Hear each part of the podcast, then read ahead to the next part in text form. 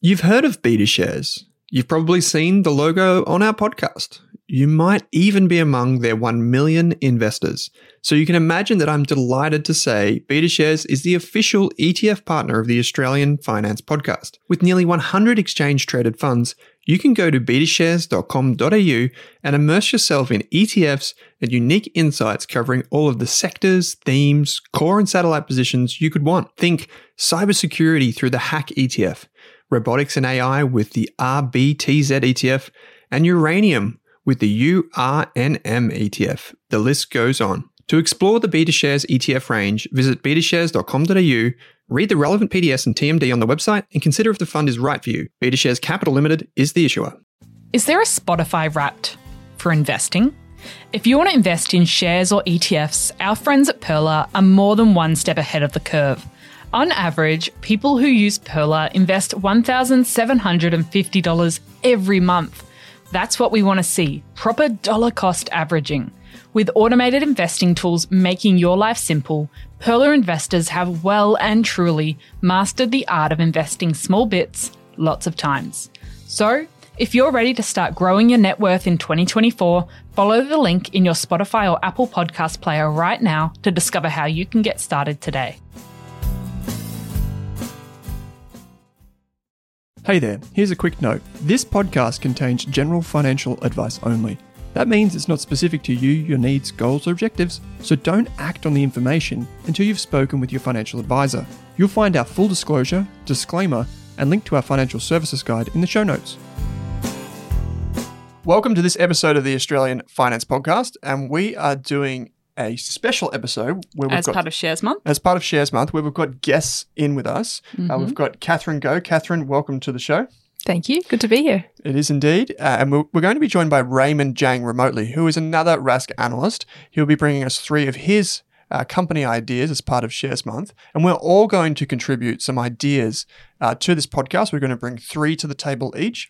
I think, Kate, it's important to know that these ideas are just kind of ideas, maybe put them on your watch list and go about um, all of the, I guess, research in your own time using the skills that you've learned throughout Shares Month. Yeah, so we're bringing you a lot of different um, experts and suggestions during the month on how to research companies, and as well on the Investors podcast recently, you've been running for a 12 part Yeah. um, analyst bootcamp, which really covers the foundations. And these are um, essentially today we're bringing you 12 different ideas that you can actually put your skills to use on Yeah. um, and actually have a go um, analyzing different companies, researching them, getting a bit of back- background information. Maybe you've just taken the Get Started Investing course. Uh, maybe you're enrolled in Owen's Value Investor program, but just 12 different ideas.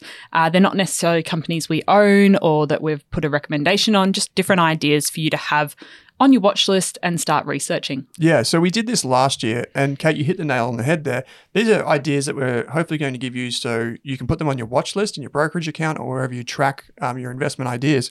And then from there, what you can do is you can go ahead, listen to the rest of Shares Month, or jump across to the Australian Investors podcast, where we've got a free download as part of our Investor Bootcamp series. It's a gigantic Google Doc that includes a whole heap of resources, and you can run through that series as well if you really want to go deeper into the companies.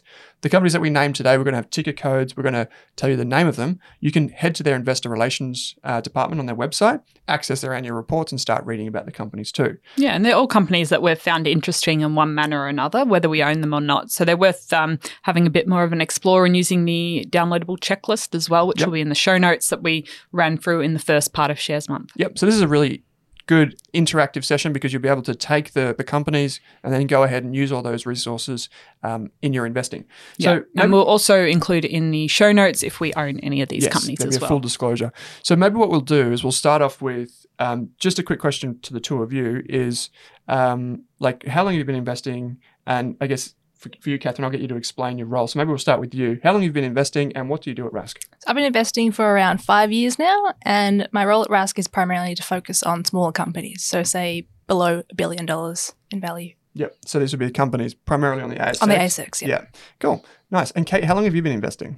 Well, I've never been an analyst, so I'm coming at this from a different angle, but I've invest, been investing of, in some way for about seven years, investing properly, uh, maybe for five years. Uh, the first couple of years were just uh, pure experimentation.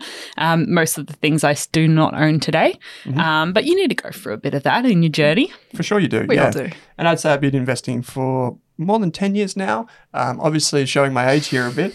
Um, and So you've seen some things. I've seen some things. I've been places, Kate. and so basically, you know, I've evolved my investing over time too. And we're going to talk about that today. Um, but first, before we get into our three ideas that the three of us are bringing to the table, we're going to cross to Raymond Jang. Uh, Raymond's in Sydney. He joins us. He's an investment analyst for our Rask Invest service. So welcome to the show, Raymond. Yeah, sure. Thanks for having me on, guys. Um, glad to be here. Um, so my first company off the block is Alphabet. Um, so Alphabet's the name of the holding company that represents a collection of companies.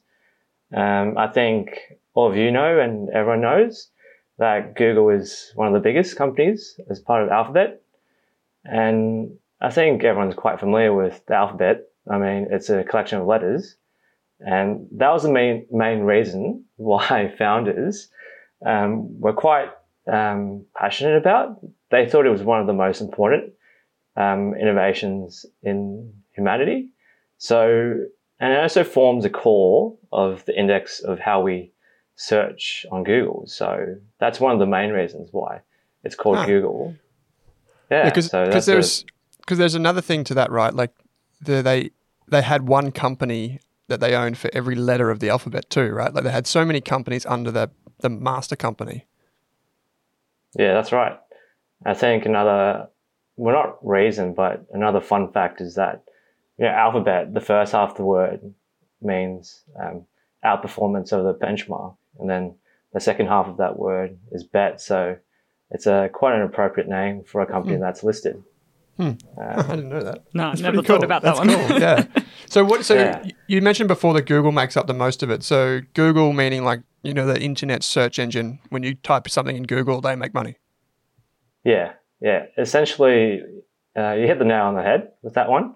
Um, so when you talk about Google, I think it's great to um, see a very powerful and very simple mission. Um, when you read it, it essentially says its mission is to organize the world's information and continuously make it more universally accessible and useful for people. And when you think about that, it's like very, very easy to understand, very simple, but it's doing a very powerful thing, right? Um, when you think about Google search, you're trying to look for things. Um, you're looking for information, recommendations, to find products. You've got YouTube. You're trying to look for funny videos to entertain yourself, uh, or you're trying to learn a recipe. You go on YouTube. You try and find places, Google Maps, and then storing, saving documents, Google Drive, Google Cloud. So it goes on and on. And those are putting a lot of money into um, to develop a self-driving taxi service um, to make us even more lazy. Is that the Um, thesis? We're just inherently lazy. Yeah. Yeah, I think Google helps with that. It's becoming more ingrained in everyday's um, everyone's lives, um, and that's pretty much the main reason why I think um, Alphabet is it's likely going to be a long-term compounder because it's so relevant to everyone's lives, and um, we're so reliant on it. I mean, when was the last time your friends or your your parents um, asked you something and you had to Google for it? Yeah. This morning. Yeah, this morning. yeah. Um, it's crazy, right? Because it is so dominant as well. There are other search engines, but everyone just defaults to Google, right? You can use anything else, but it's just so cool. So, um, so that's a really like what we would say wide moat company, right? Like it has a really thick Mm. competitive advantage. Um, what would you say is the main risk to Alphabet? When I think of key risks, um, with the upcoming um, rising inflation and high interest rates, um, I think it's going to have a massive dampener effect on um, advertising spend. And advertising spend is still um, still makes up a majority of Google's revenue. Um, but in saying that, Google's still on the top of the advertising uh, value chain and that they control the ecosystem. Um, so a lot of businesses content creators, um, even our business is kind of reliant on Google. So that kind of showcases how powerful um, Alphabet is or Google is. Yeah, the other key risk I would mention is um, as Google becomes more relevant to people's everyday lives and becomes more powerful and has that monopoly, um, I think that attract, attracts um, more media scrutiny, and it's already in the media a lot of the time. Um, but it does, um, you know, there's a greater risk of more regulation. Mm. Yeah, we see that in times gone by. Like Google has been fined all around the world basically for different things, and we saw it um, what 12 to 24 months ago here in Australia. Google and Facebook were the center of political debate around what is news and how is news going to be regulated. Um, so that's one of the biggest companies in the world, Raymond. I feel like some of our listeners might be thinking, oh, I wish Raymond brought a, a company that they hadn't heard of or hadn't seen today. Um, so what's the next company? You've got three for us. What's number two? Yeah, number two is uh, definitely more obscure compared to Alphabet and Google. It's a company called, um, it's got Alphabet, it's got letters in it as well. So um, PWR Holdings. Um, so PWR, um, it de- develops cooling solutions and products for really high end vehicles, and it provides this to uh, four key segments. Um, its bread and butter is motorsports. So when you think of motorsports, you think of you know, F1, the FE, which is the electric vehicle version of the Grand Prix, um, the World Car, uh, World Rally uh, Championships, um, your V8 supercars, all those sports races, and all these vehicles, you know, they get really hot and um, you need to cool down sometimes. So it's like when you go for a run, you sweat up and you cool down. Um, and that's what PWR provides. Um, in terms of the seg- second segment, uh, so sells the similar products and solutions, but to everyday people. And I'd say, when I say everyday people, I'd say um, those people would probably take more care of their vehicles um, than the than the majority of the population, and really value the quality of uh, PWR's products.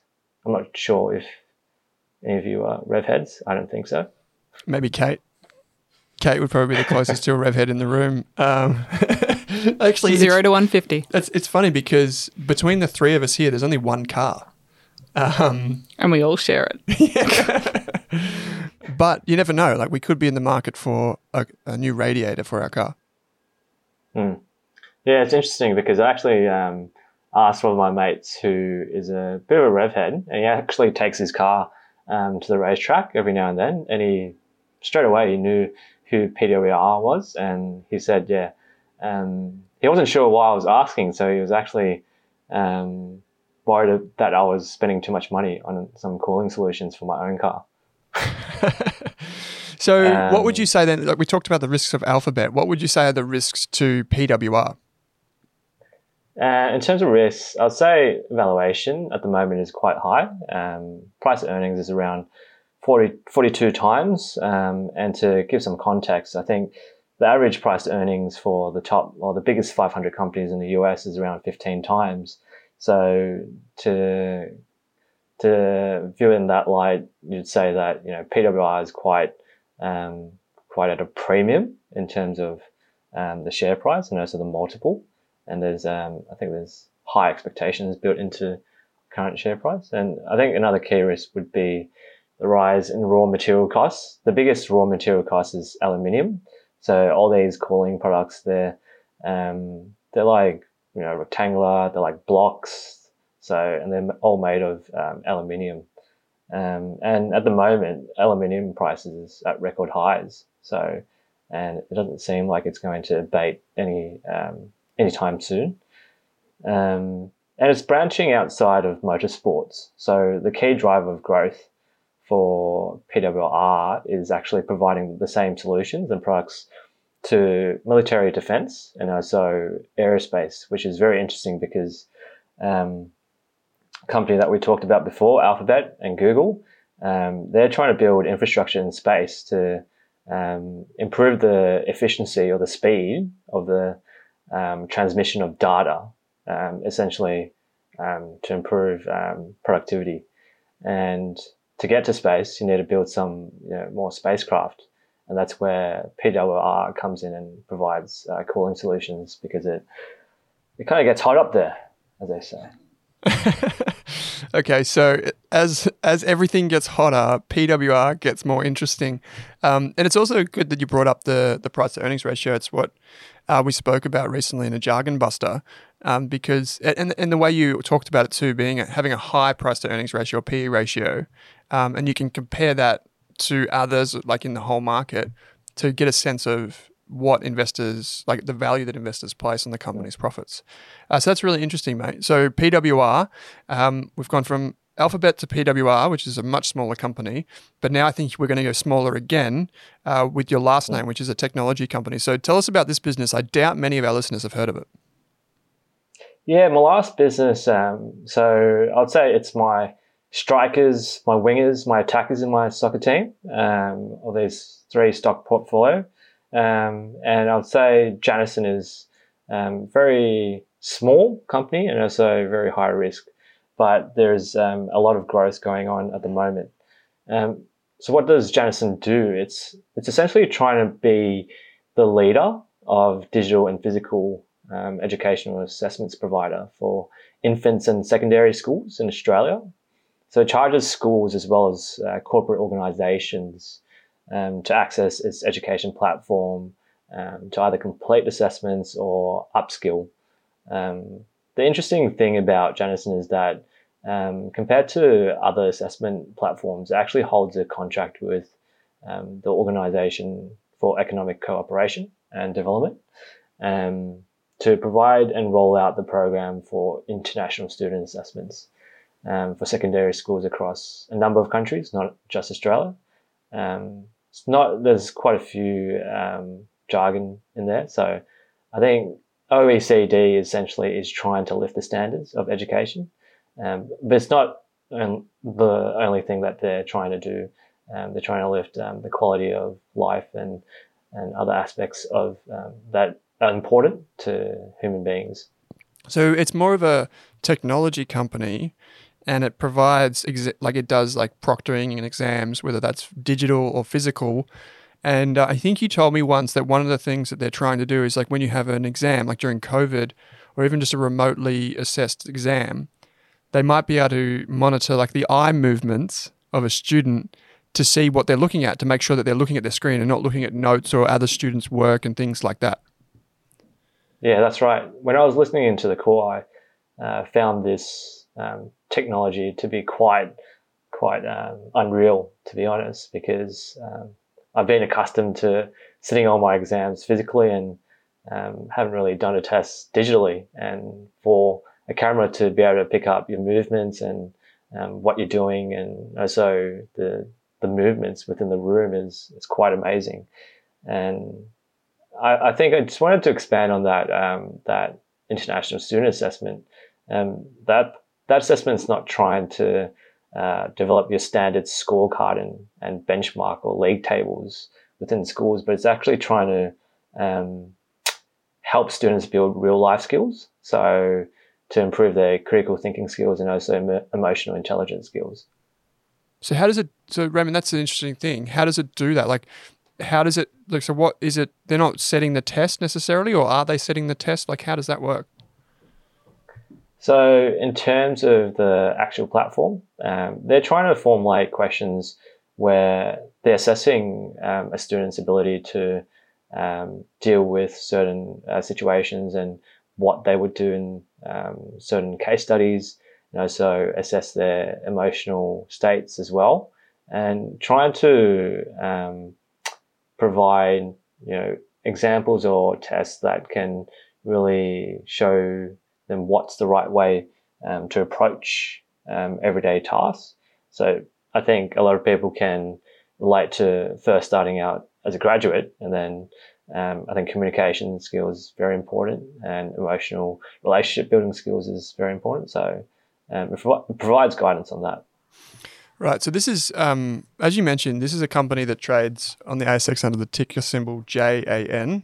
So it's a smaller company. So this is what we call small cap um, which sometimes comes with more volatility, the ups and downs. If they don't meet, you know, certain performance metrics for profitability or whatever, they don't um, I guess they get punished. Um, the share prices can be volatile. So, Raymond, what would you say are the risks aside from just like that general up and down that share prices tend to exhibit? What else would you say is a key risk for Janison? Um, Janison's scaling at the moment, and they're rolling a lot of um, those assessments and programs across um, the globe.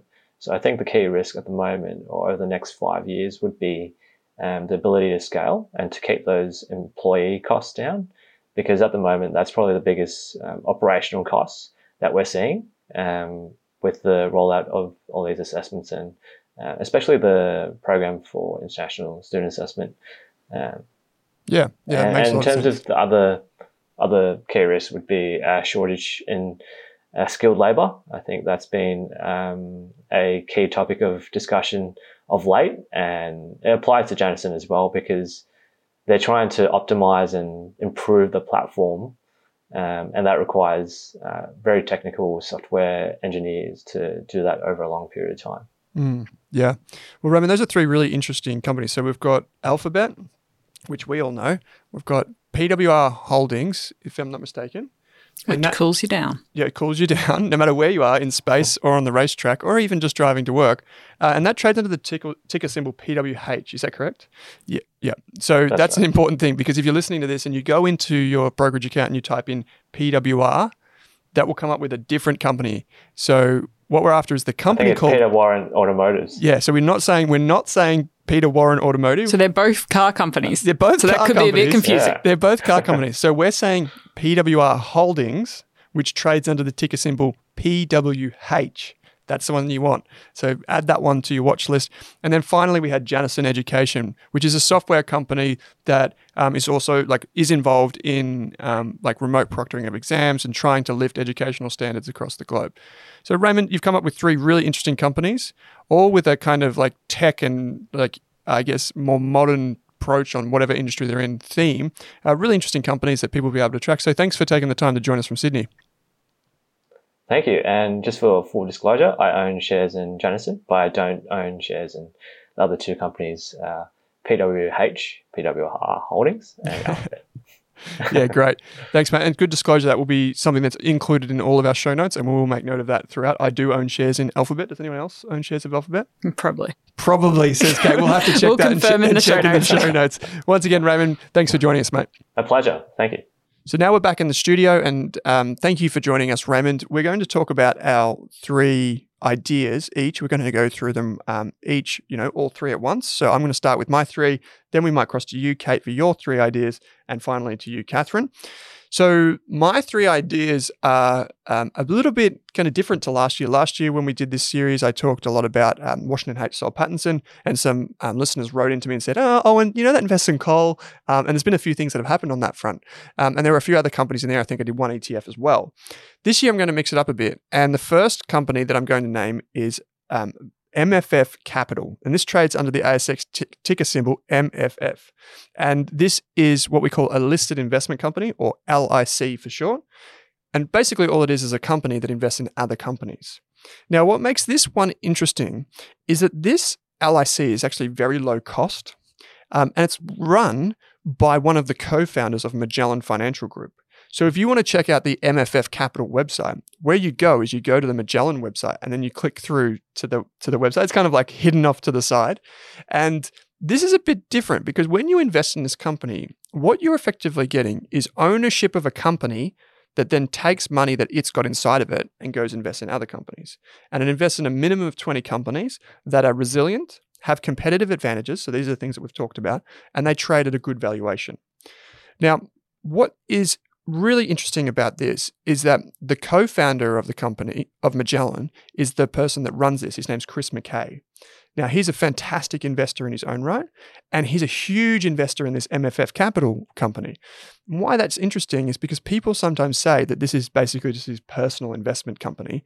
It just happens to be on the stock exchange, and you can get access to it very cheap.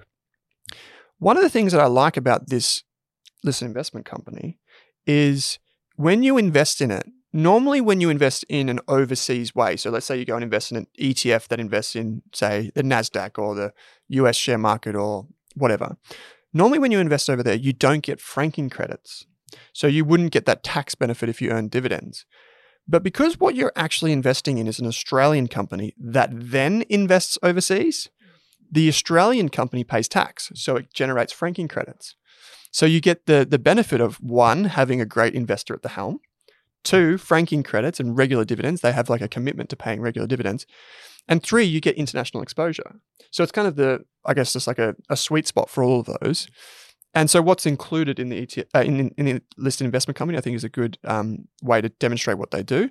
So, in the, inside the portfolio, as of April 2022, it had Visa, Mastercard, and right down the bottom is a very small holding. It had L'Oreal Group. So you get a flavor of the the types of companies in there. Um, they're very well known, very resilient, um, and long term focused. Hmm. So that's MFF Capital, and it's a little bit different. A lot of people probably didn't expect me to say something like that, but I think with a good management team, investing in competitively advantaged companies, diversification, it's a pretty good one. Does anyone own that? I own that. You, you own it? I do own Oh, that. Catherine, yes. okay. How many stocks or ETFs are in your portfolio? At a guess. I guess, including US shares, probably around 50.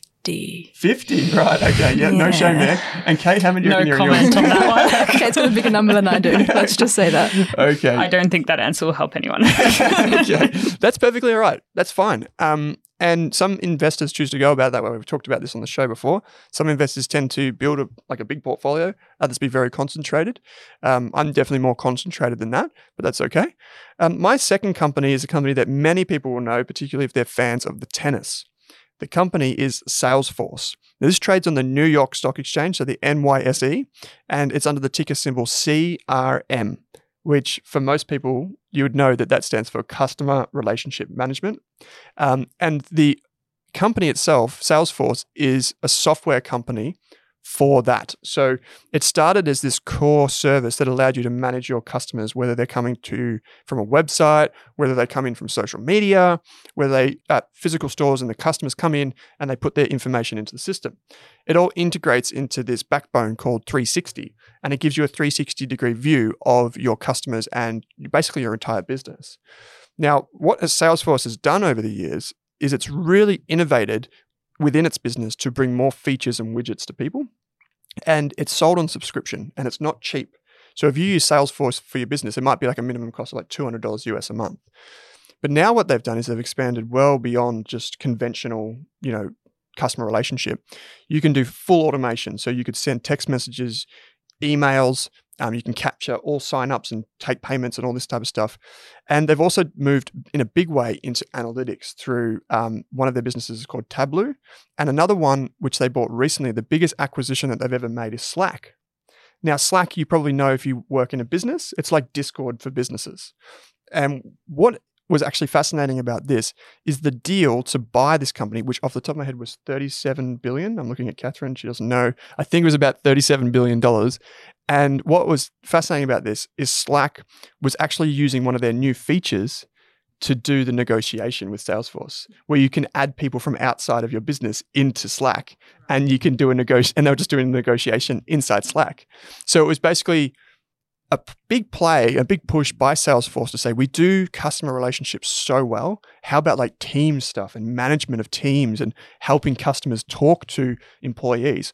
Um, and so that was Mark Benioff, the CEO's basically vision for, for Slack. And um, what's what's what Salesforce has done is got these verticals across like the full stack of business automation, and it's effectively taken them and um, turned each of them into billion dollar businesses by themselves, so billion dollars of revenue. And the business grows like clockwork at like 20 to 25% a year. It's got really good margins. It's not like super profitable right now, which is something that catches people off guard. And that's because it's continuously reinvesting into its business. But it's not the type of business where like it's never going to reach profitability. If it wanted to, it could. Hmm. So that Salesforce trades under the um, ticker symbol uh, CRM on the New York Stock Exchange. So if you have an international broker, you would be able to add this to your watch list. And does anyone own that? I own that, yes. You own. Okay, that's two for Catherine. I've And- used it yeah, as well as a Okay. I have shares in it. customer.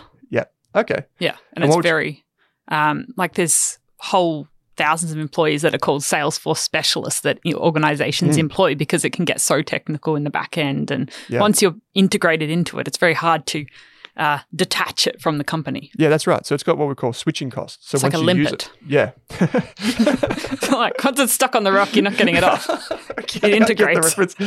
Um, so uh, yeah, so there's actually one of those uh, Salesforce specialists in our shared office here, Hmm. and they actually were so good at their job. it- when this company here outside our studio um, brought them into the office, they work from the office one or two days a week, and then they employed them. Hmm. Because they're like, well, we need you're so important to our business, we need you. Yeah. So uh, that was really fascinating. Uh, so that's my second company, which is Salesforce CRM, is the ticker symbol. The final company is perhaps the most boring, um, which is Wesfarmers. It trades under the ticker symbol WES on the Australian Stock Exchange. So ASX WES. Now, most people would have heard of the brands underneath underneath Wesfarmers, but if you're new to investing, you won't know the company itself. So Wesfarmers has been around for decades, and it owns Bunnings, Kmart, and a bunch of other little things like Officeworks. Uh, in the past, it owned Coles for quite some time, and now now Coles is separately listed on the ASX. And it also owns some businesses that are involved in industrial uh, type things, so like fertilizers and manufacturing and that type of stuff. Um, and the whole idea of Wesfarmers is that, like the first company I mentioned, um, MFF Capital, it's kind of a company that holds other companies. But the difference with Wesfarmers is Wesfarmers buys them outright, typically. And it buys them outright, like it did with Bunnings or Coles for a period of time, improves them, and then kind of recycles them back into the stock market. They might sell them to another investor. So in the case of Coles, they bought it when it was really struggling. Its profit margins were like below 2%. Then they brought it back to 4% or 5% profit margins and then put it back on the stock exchange and sold it for a higher price than they paid for it while also taking dividends along the way. So that's kind of their MO. And why would you buy Wesfarmers or why would you have it on your watch list? I guess the, the simple things are over time, even though it's like the Titanic, how big it is, and it seems to be slow moving, it does every year grow a little bit. Like even though you think of Kmart, you think, oh, you know, this thing's like it's been around for decades. It does grow a little bit every year. Uh, same with Bunnings. Like every year, Bunnings rolls out another one or two stores or whatever, and every year those stores add to the revenue, and it just gets more and more scale and gets more and more important. Um, might not be every year, but that's basically how you can think about it. And so you get that slow, long term compounding, but you also get dividends and franking credits along the way. And that shouldn't be overstated because, um, or sorry, understated because the benefit of that is it does pay like a, a really impressive yield, a dividend yield. Uh, you'll get that half yearly and you'll get the franking credits when tax time rolls around. So combined, those two things, if you can buy West Wesfarmers shares at a reasonable price, they're probably like fully priced at the moment, is what I'd say. So it's more one for the watch list. But um, if you can buy them for the right price, it's a pretty good business. So, any questions on my three companies? Sound all interesting ones to have a bit of a research of. Yeah, I wanted to be quicker than Raymond um, in my three companies. Now, I, I, I trust you guys will be a bit quicker, but um, yeah, those are three companies that, uh, like, they, might sound a bit like, oh, we know this name; it's been around forever. I was hoping you'd come up with something that I'd never heard of, but these are companies that, in a market where inflation, as Raymond said, might be a little bit higher, I think these three companies um, have the ability to slowly but surely add value to shareholders. Hmm. And all those bunning sausage sizzles. Well, the Bunnings sausage sizzles, yes, that's the only reason you should buy Wesfarmers shares. For every dollar that you buy, well, two dollars that you spend on a Bunnings uh, sausage sizzle, you could put that two dollars into Wesfarmers shares. You'd probably be wealthy. Yeah. Okay. So just don't slip on the onions. Um, Kate, now we're going to switch to you. We've got you giving us three ideas, Mm. three of your biggest and boldest ideas you've ever come up with as a fully fledged senior chief economist analyst, um, co host of one of Australia's biggest Yeah. podcasts. God, you must be good at this stuff. so, Kate, Well, yeah. Well, I've got three ideas for you. Whether they're fantastic is debatable, and I have not looked at the financials, so I'll be very clear about that. so Kate's are more like these are ideas. Go away and research them. Um, Yeah. Like we're, we're introducing an interesting business in each case. Yeah. Yeah. Yeah, I mean, the general premise of each of the companies intrigues me. Okay. So, did you know that 40% of all relationships in the US begin online now? Forty percent yes. of all relationships. in the US. That's got to be begin online. Right, because I, I remember seeing a statistic not too long ago of one in three uh, millennials met online when they got if they were married and they did a survey. One in three. So now it's Mm. one in now it's more than that. It's, Yeah, it's pretty high. Yeah, Um, right. and a lot of people have met using apps like Hinge, Tinder, OKCupid, Plenty of Fish in the US. Okay. There's a lot of these companies. And if you've heard of any of these names or used them, they're all owned by the Match Group, Match which group. is okay. a US company listed on the NASDAQ. And the code is MTCH. MTCH. Okay. And they are an Match. owner of all sorts of dating companies, of all types of dating companies. I just listed a couple there, but there's at least 20 different right. ones. Um, they often buy them or they create them. Mhm. Um, but it's been around for a long time since 1980s. Uh, there's over 2,000 employees at this company, over 20 offices. The CEO's been running the show for a long time. And there's over 100 million active users at the start of this year. Imagine if you could say one in four of my customers, you know, met each other through my business. That's pretty Yeah. cool. They're in the business of love. They're in the business of love. I mean, what love. other investment case do you need, Owen? and we are now in the investments of love. yeah, and the the company is starting to launch in non-English speaking countries.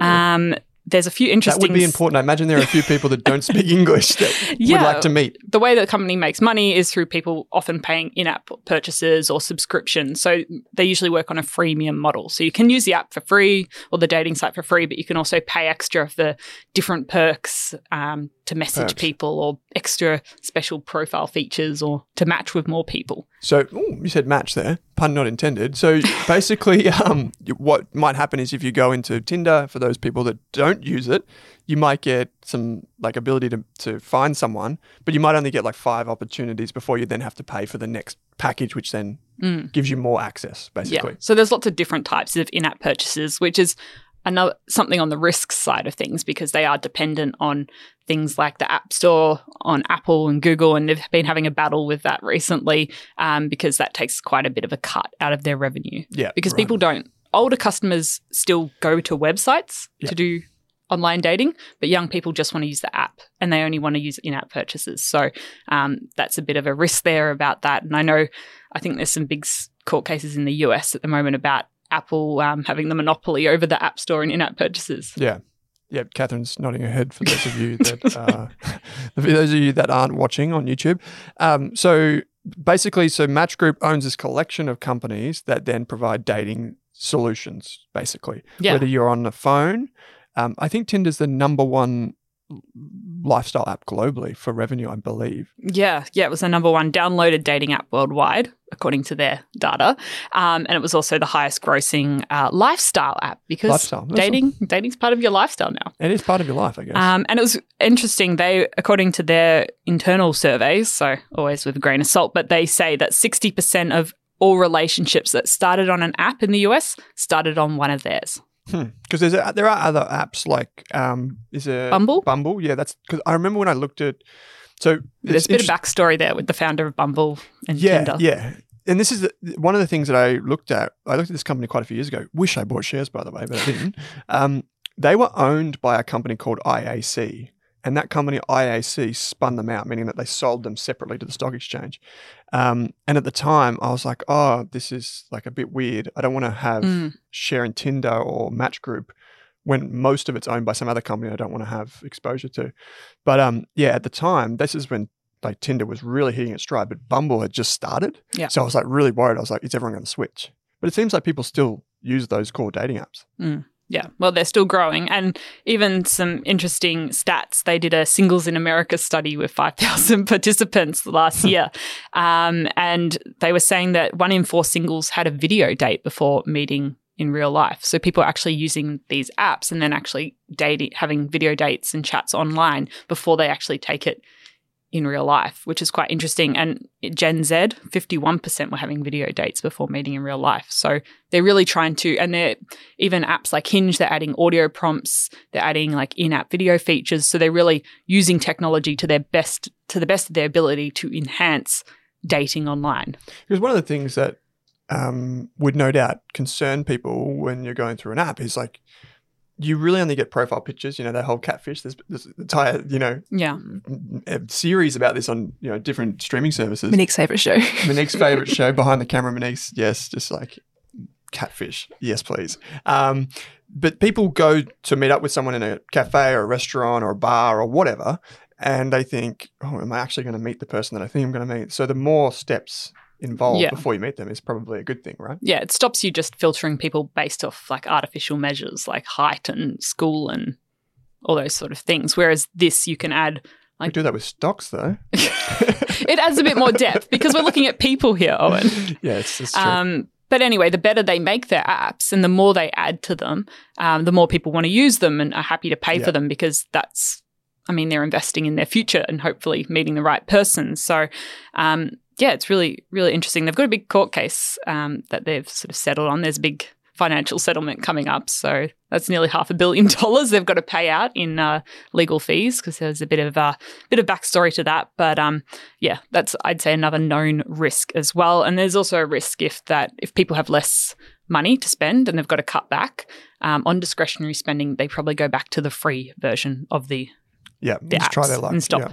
paying for it. Yeah. But I don't know. Everyone likes love, so people are probably happy to keep paying for things if they think it's going to work.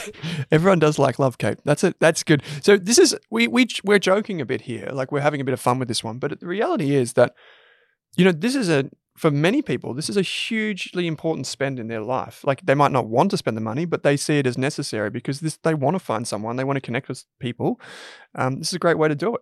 So um, you know that could be your investment case. Like your investment case could be, I think more people are going to meet online, and I think Match Group's brands are going to do more of that.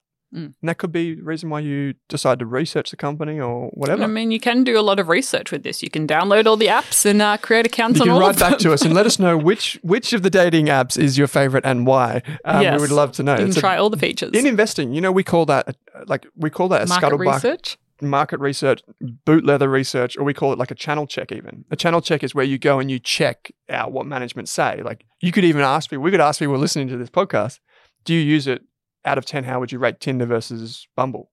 And then you can do your own research, and that's informing your investment. Yeah. So cool, nice There one. you go. The business of love. Like it, Kate. You're very. I know, is that ethical? I feel, I feel like it is.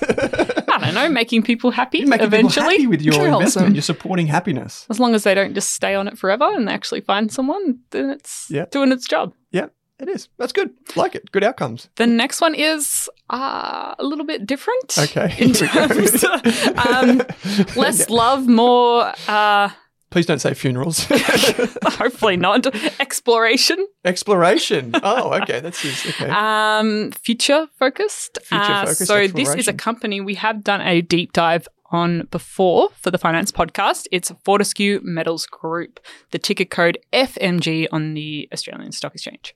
Fortescue. Fortescue, Does Twiggy. Forrest, Yep. We've talked about this a lot. digs things out of the ground, Yep. puts them on trains, moves them to ports, ships them overseas, and is doing lots of different things in the future of energy. Um, Twiggy's flying all over the world trying to um, make Fortescue future industries happen, and um, he's recently stepping back into the business. I saw an article the other day Mm. um, because CEO is stepping down, but she's staying on the board, I believe. Mm. Okay, so this is a business. If you haven't listened to it already, the Australian Finance Podcast, where we did a deep dive on Fortescue Metals Group, this is a business that is involved in iron ore, but it's got this other division which you just mentioned, which is all about you know ren- renewable energy or at least like low cost alternatives like Yeah. green hydrogen, for example. Yeah, and they're putting a huge amount of focus on that. They're trying to make them almost equal divisions of the business. So Mm. um, that's an interesting one to look at as well. And Dr. Twiggy Forrest, Yep. uh, Andrew Forrest. PhD of marine biology. now. Yeah, he's just a fascinating man. Um, we we talked about one of his Boyer lectures. That's really interesting to have a listen to, um, and I just think what they're doing is really interesting. Um, they're doing some good things for the future of energy. So I think it's a interesting look when you're looking through an environmental social governance lens. Mm. Um, what they're doing now versus what they're hoping to do in the future. Yeah, cool. I like it. So we talked about it's got big dividends because Twiggy loves his dividends. There's a book about Twiggy, by the way, which is fantastic. Yeah. Um, I, I actually found that to be one of the most, I would say, encouraging and inspirational um, biographies in Australia um, for Australian entrepreneurs. So if you haven't already read that book, go ahead and, and look at it. Um, it pays dividends. It is dependent on iron ore still because that's where almost all of its revenue comes from, and within that, it's dependent on China too. Yeah, very concentrated revenue. Yeah, so that's the that's the big key risk. It's always been a risk, mind you, um, and with that comes a dependence on iron ore prices. So how iron ore prices set? Basically, supply and demand. If there's too much iron ore, like from Brazil or from BHP or Rio, wherever, um, the price will go down. It's supply and demand. But at the moment, iron ore prices are pretty strong, and they're able to make huge profit margins because um, because of that, and then they can recycle that money on the other side of their business. Yeah. Yeah. I just found the, the whole business fascinating. And since we did that deep dive, mm, probably a year ago, Yeah, maybe. maybe slightly less, I've just been following the company. It's been fascinating. Yeah, right. Okay, so that's Fortescue, ASX, FMG. That's the other interesting point. Like once you actually do a, a few hours of research into a company, you um, every time you see the name in the news or someone mention it, suddenly you have all this background knowledge to the company, and you become a lot more interested in what's happening. Yeah, because what a lot of people do, right, is they find out about a company and they're really overwhelmed at first, like, oh my, I'll never be able to understand this thing. But then they read like, you know, the first 20 pages of an annual report and they're like, okay, I got it. Like the CEO just explain what they're doing and the chairman just explain what they're doing. Um, and then the next time you pick up that annual report, you're like, oh yeah, I remember this. And then you see it in the news, you'll be like, oh yeah, I know that. I know how that relates to this business. And you see, you don't need to pick it up all at once, right? So that's a good good point. Yeah. Hmm. What about number three, Kate? The final one by this. A bit different again. Okay, a bit different. so again. it is a Australian investment bank called Macquarie Group. So most people have probably heard about Macquarie Group. It's uh, you've probably got your big four banks and then Mm. Macquarie Group. Yep. And what's the ticker symbol? MQG. So that's I the code you need to put in. by heart on your brokerage account if you're looking to add it to your watch list. It's on the Australian Stock Exchange as well. Mhm. Um, we'd probably put it into that blue chip company basket that we mentioned in our jargon buster. Mhm. It's a large company. Everyone knows about it. It's been around for quite a long time. Um, it has a pretty cool CEO, Shemara. Yeah. Um, she's been running it for a few years now. Um, over 17,000 employees globally, and it Mhm. actually earns most of its revenue outside of Australia. Yeah, so it's different to all the other banks, right? Because Yeah. the big four banks, ANZ, NAB, Westpac, and CBA, they're basically all about mortgages in Australia and New Zealand. Yeah. right? And they've had some failed overseas experiments. Yeah. Whereas Um, Macquarie hasn't. They've succeeded overseas. Yeah. Um, huge employee base. Um, I've known a lot of people that have worked there and have, I mean, hard hours, hard work, but they've um, got a lot of experience and have enjoyed it. Um, and they do a lot of different things. So they'll do everything from home mortgages that you and I could go and get, Mm. um, but they do a lot of infrastructure. They do manage funds, annuities. They do lots of deals Yep. um, for big companies that are wanting to do mergers and acquisitions. Uh, there's a lots going on behind the scenes. Yeah, so they do like what we would call traditional finance, like in, or traditional investments in the industry. So they would do things like, you know, consulting. They would help companies merge together or break apart, and they would earn a fee for that Mm. uh, work. They would do. They also do something which is really interesting, and Raymond knows a lot about this. Is they actually also have a big presence in financial advice and wealth management, and in particular in the technology side of things. So they have analysts and advisors that are very sophisticated software engineers that um, so they build the software that their advisors use and so that allows them to compete against other technology companies so they're really innovative even as a bank Yeah. and that's what makes them so i guess successful Yeah, and they do a lot with high net worth clients in Australia and Yeah. globally. yeah if you bank with macquarie it's like the bank to bank with right that's Yeah. kind of uh, how it's known Yeah, Um, they have some big offices in Melbourne and Sydney. Yeah, as they've got this beautiful office right in the middle of Sydney. You can see it from Martin Place. So, um, okay, then you had this theory about the logo because yeah, Catherine and I have always known it as like the silver donut because it looks like the logo is just a donut yeah. So silver. I did not know the background of the logo until I was actually having a bit of a, a research Mhm. um, on their website. But it's actually um, the donut is modelled after Australia's first official currency, which was called the Holy Dollar.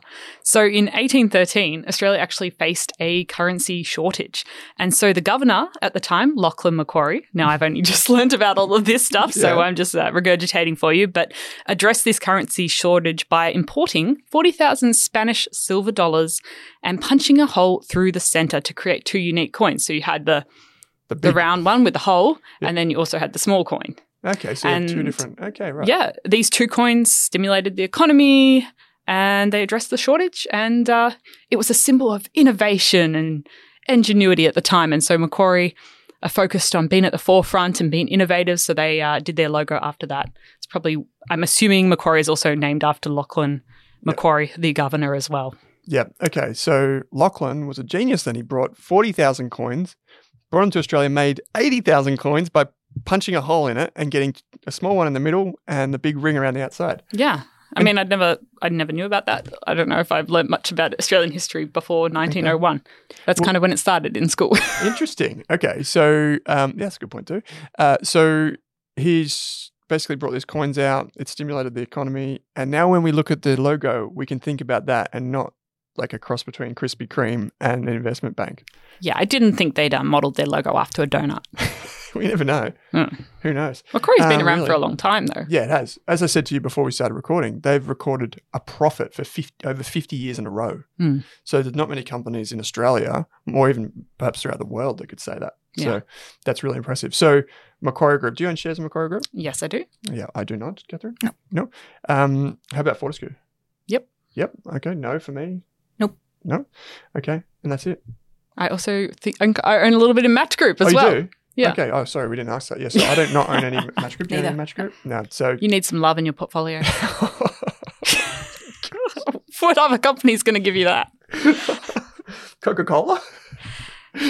Diabetes. okay. Well, that's three fantastic examples From So- your non analyst on the show. from the non-analyst on the show, we have Match Group, um, a play on dating and love.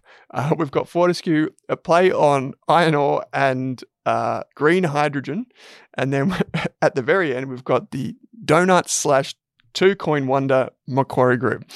I like it. So you can put all of them on your watch list, and they're all fantastic businesses. To be honest, like if you look at the performance of these companies over a long period of time, fantastic performers Yeah. and very big different too. companies. Yeah. So you can go and investigate them. They've all got really interesting um, CEOs as well, including Shemara. Shemara, if you are listening from Macquarie Group, uh, one of Forbes' most powerful women, apparently.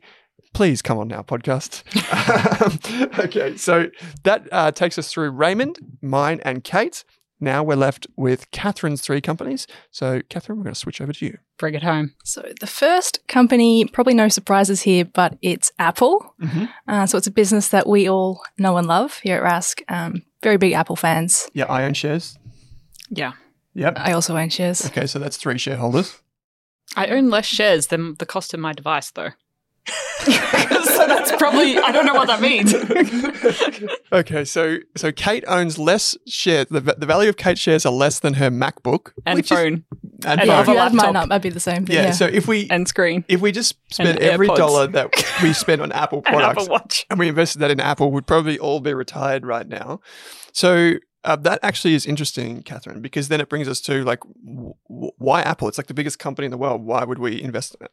Power in Apple is the ecosystem. So, you know, you've got the iPhone, you've got Mac, iPad, AirPods, Apple Watch. Apple Watch right Apple here. Fitness. Yeah. Oh yeah. And then on top of that, you've got all the subscriptions. So, as Kate said, fitness, there's Apple Music, there's iCloud, there's the App Store. Mhm. Um, it also makes money from licensing. So, as Raymond was talking about earlier, how Google is the default browser. So, they actually pay Apple 15, it's estimated to be $15, $15 billion each year just to be the default search browser on Right. Apple. So basically, so, so so even though Google is super powerful, it still needs to pay Apple. So when you type in, um, you know, Match Group in in Safari, it comes up from a Google search Yep. engine, Exactly. right? Because then Alphabet gets the Google gets the, the advertising revenue, and it also means that I'm guessing it also means that Apple doesn't have to compete against Google because Google would be scared of that, right? Yep.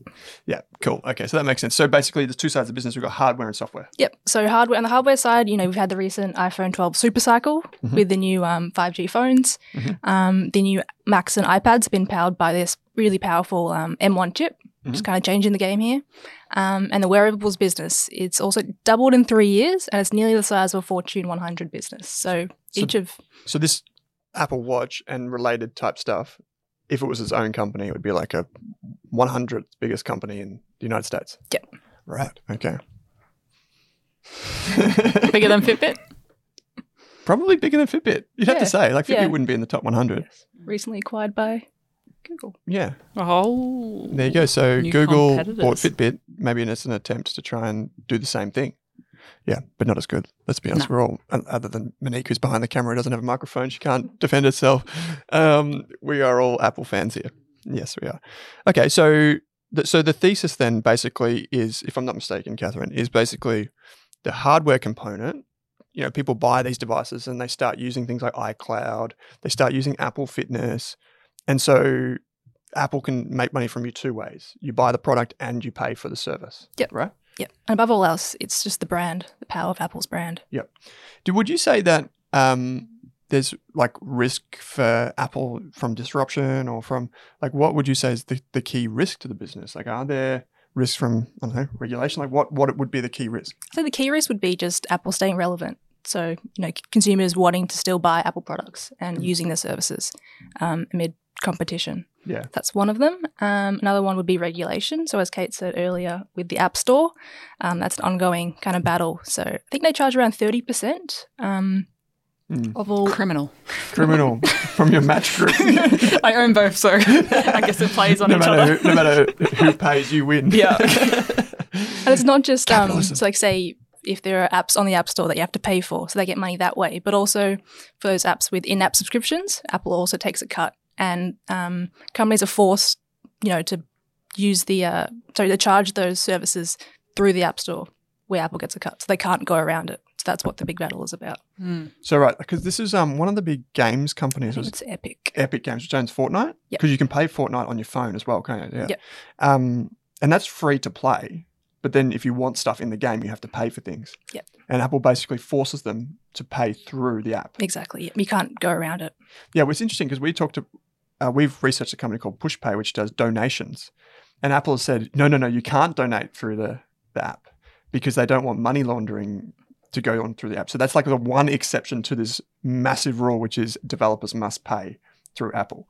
Um, so, okay, so regulation, um, like they're basically making sure that it still remains relevant. Yeah, And at the moment, there's obviously supply chain as well and inflation risks. Yeah. Okay. But other than like, so those are like kind of the business risks. And then obviously it just comes down to valuation. How much is the company worth? So on and so forth. Yep.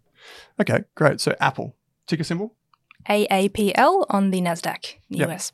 Cool. So you need a US uh, brokerage account to trade in Apple shares.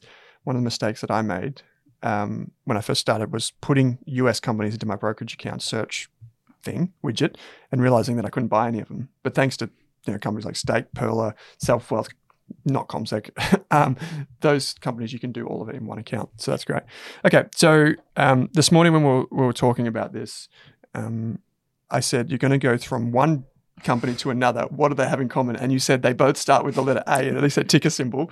Um, which is your second company? So my second company is Adore Beauty. So you've gone from this huge, established, powerful brand to a much, much smaller company. Um, it's a lot more risky, uh, but it's Adore Beauty. On the ASX, ticker code is ABY, Mhm. and it was a recent IPO. Um, I think about in 2020, um, so right in the middle of COVID. Mhm. Uh, but it's the online only, so Australia's online largest online only uh, beauty retailer. So they sell, uh, I think it's over 250 brands across like makeup, hair care, uh, skincare, fragrances. Um, and it was started by a lady called Kate Morris. So all the way back in 2000.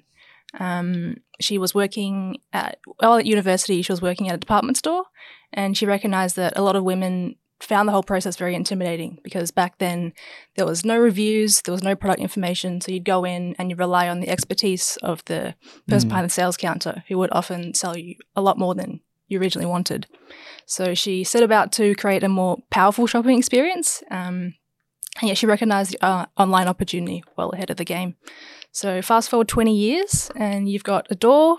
Um, so around 900,000 customers. So the story of Kate Morris is really interesting because we had her on the Australian Investors That's podcast. right, yeah. We did a full interview with Kate Morris, and she described that like it wasn't always smooth sailing. Right over that twenty year period from then to now, um, they, they were like there were stories of her crying in the car park with her partner as they were thinking, how are we going to pay these people?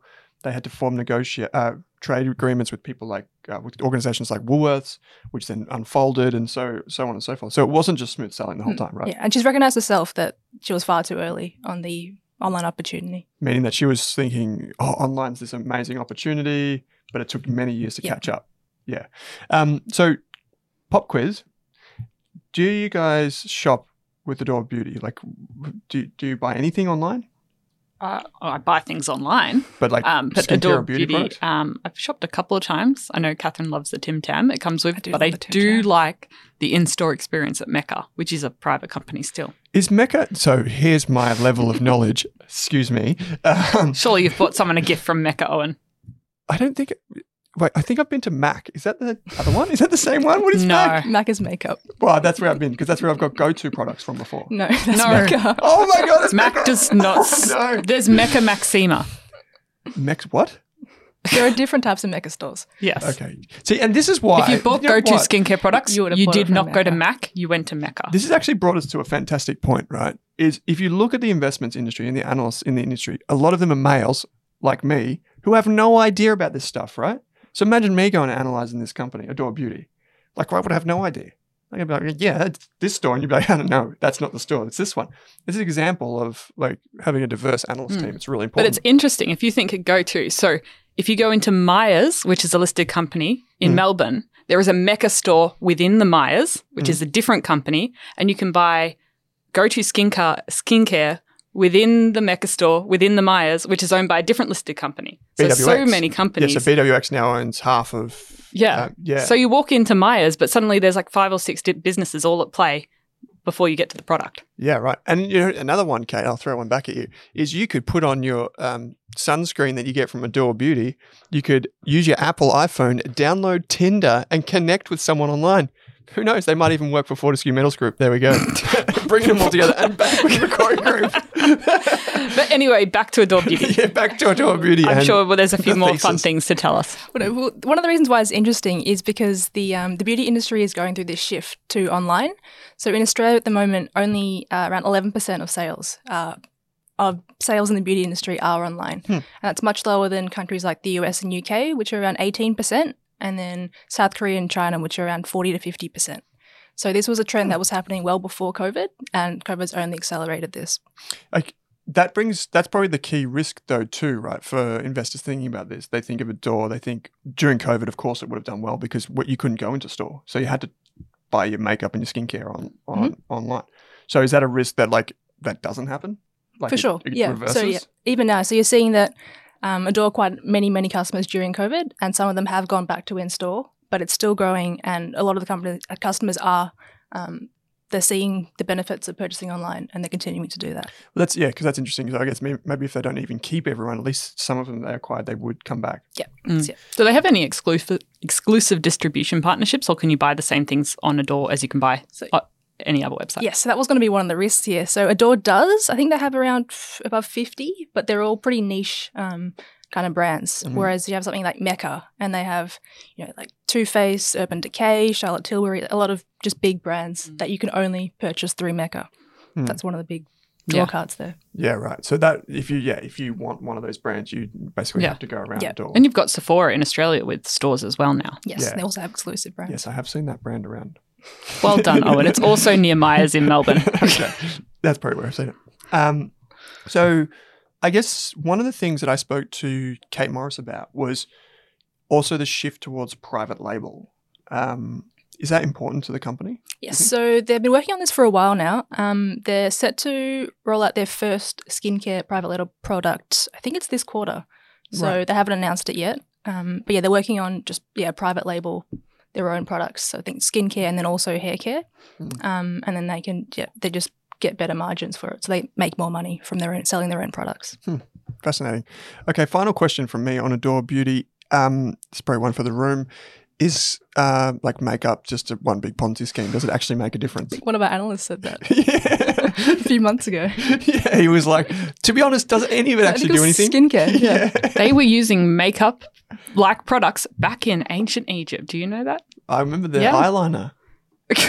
I see the eyeliner thing on People have been crushing Sphinx. up beetles and charcoal and making Crushing beauty products since the beginning of time, Owen.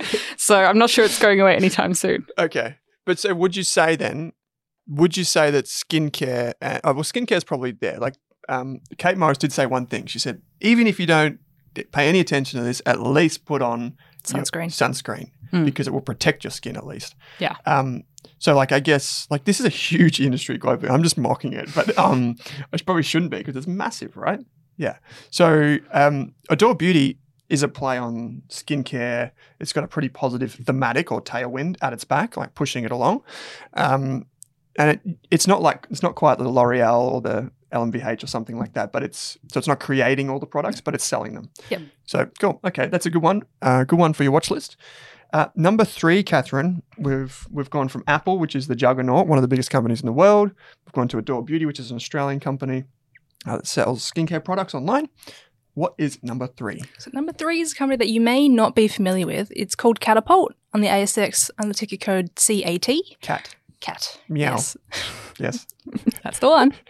um, and it's a sports analytics company. So you might not have heard of the company, but if you say follow AFL, um, familiar with the Telstra tracker, which is the thing that shows you like the heat maps of the players, um, stats like how far they've run, repeat sprint efforts, and things like that. So Catapult has, uh, it's best known for this little GPS tracker that sits in a sports vest or at the back of a player's jumper.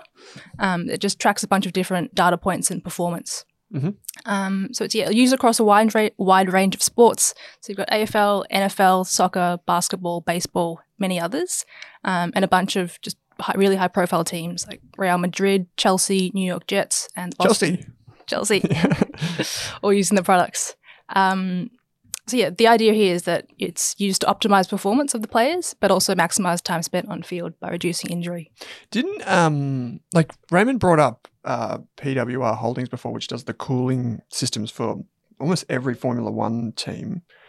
Didn't Catapult make an acquisition for the technology as well? You know how when you watch the F1 and it's got um Powered by AWS. yeah, it'll say like tire degrada- degrada- degradation. that's the one. That's Yeah, or it might say like um what's the Australian guy's name? Daniel Ricciardo. Daniel Ricciardo is, yeah, there's a 52% chance that Daniel Ricciardo passes Lewis Hamilton in the next three laps. Yeah. And that calculation and all those variables that are taken into account, that's that's created by a company, SBG Sports. SBG Sports, which Catapult bought, right? Yes, correct. So why did they buy them? So Catapult also has a video arm, so a video solution Right. part of the business. Um, so that's where SBG comes into play as well. Right. So they've said we we have all of these soccer teams and we do all the analytics for them. Um, why don't we do it for F1 as well? And why don't we take that technology from F1 and try and bring some of that, like those calculations, back into sports as Mhm. well? Yeah. And a lot of sports look to F1 as the leaders of, you know, analytics and data. Yeah.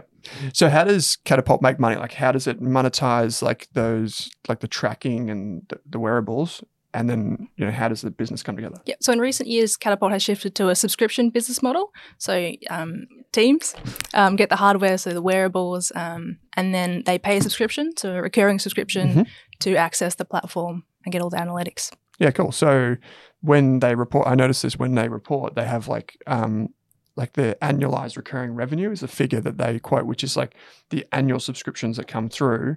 Um, they measure all them, so you can track that as an investor. You can say how much revenue do they expect to generate every year, and the point there is like you want to keep an eye on like how many customers stay, which is retention, and how many leave, which is churn. You want the churn to be low and the retention to be high.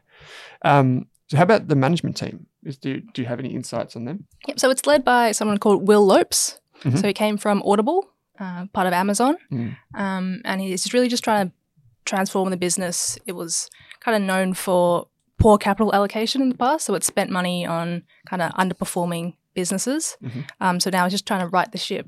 Um, something to be mindful of is incentives. So he is, and the rest of the management team is paid quite a lot um, without kind of long term incentives that align with shareholders.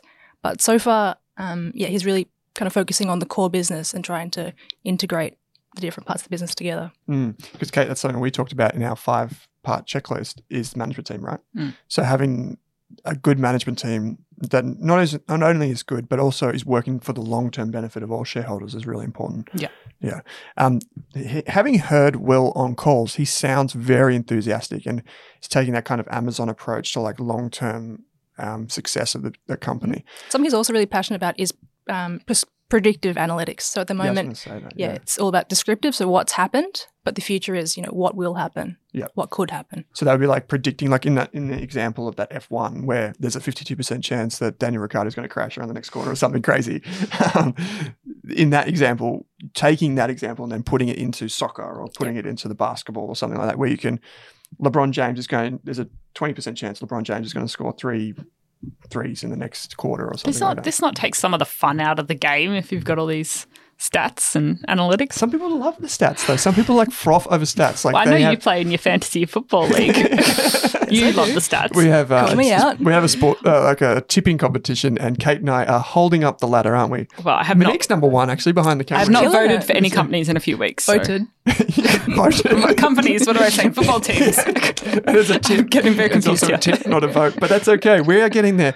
Um, so okay, so just in recap, then just to recap, we've got Apple from you, we've got um, Adore Beauty, and then we've got Catapult. Mm-hmm. So all companies that um, kind of involve technology, but they are different and serve different end users. We've got like the mass market with Apple, then we've got um, I guess just like the skincare and beauty market, e-com, e-commerce, and finally we've got sports teams like uh, sports analysts and, and those types of things.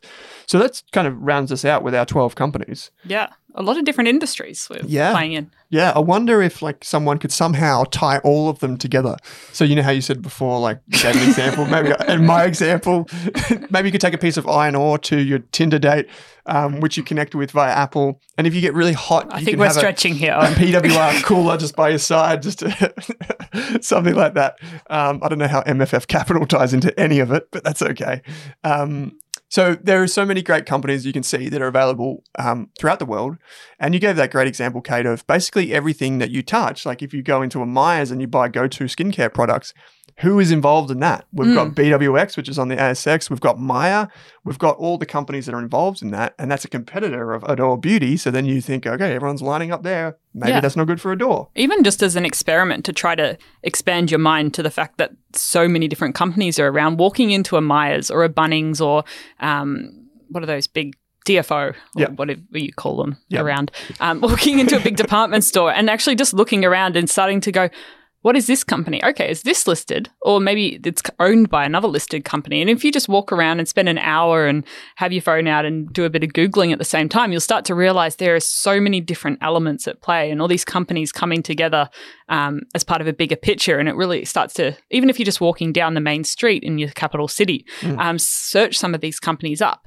Um, maybe they're not listed and they're private companies, but still really interesting to have a little bit of a look into all of it and how it all fits together. Yeah, it is fascinating. And yeah, turn the if you're looking in the store, turn the product upside down or around the back and have a look at which company makes it. Yeah. and never know; they might be traced back to a company that's on the stock market. So, um, look at what payment systems the staff are using. yeah. Maybe they use a HR. You could even ask them what HR software. Are you using. Salesforce to you know track customers and monitor all of that? And chances are they probably are, to be honest. Yeah, Um, so you know when we watched the um, the Australian Open in the past year, you would see a Salesforce logo on the court.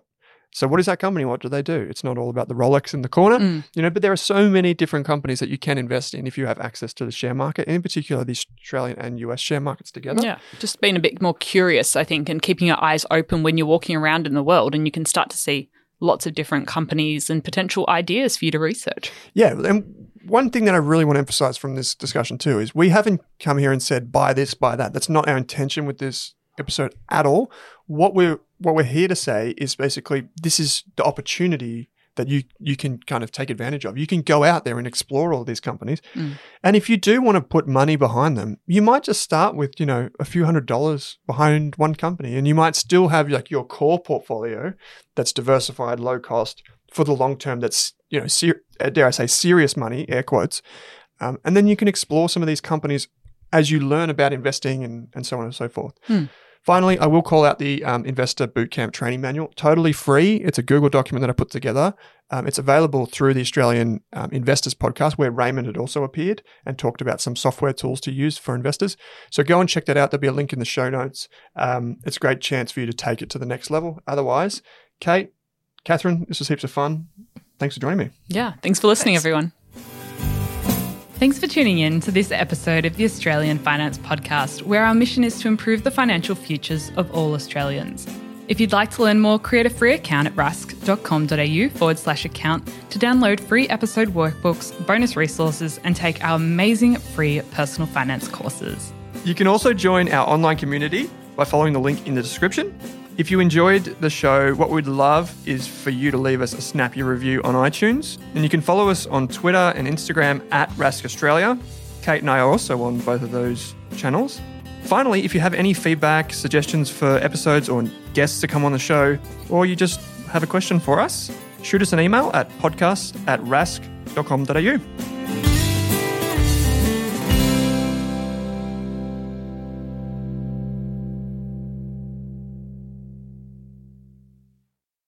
Are you thinking about starting your wealth creating journey, but not sure where to put your hard earned dollars? InvestSmart can help. InvestSmart offers a free quiz that makes it easy to find the right InvestSmart ETF portfolio to help you reach your goals. Just visit investsmart.com.au and hit Get Started. Answer a few simple questions about your goals and how much you want to invest, and you'll get a tailored statement of advice with a portfolio recommendation. You can visit investsmart.com.au for a no obligations free statement of advice. This ad is brought to you by InvestSmart Advice AFSL 334107. For more than a decade, I've been hunting for the best investors and their methods, strategies, and tools for investing. After years in the industry, countless books, a few degrees, and 1,000 podcasts and live shows, I've rolled this accumulated knowledge into something called Rask Invest.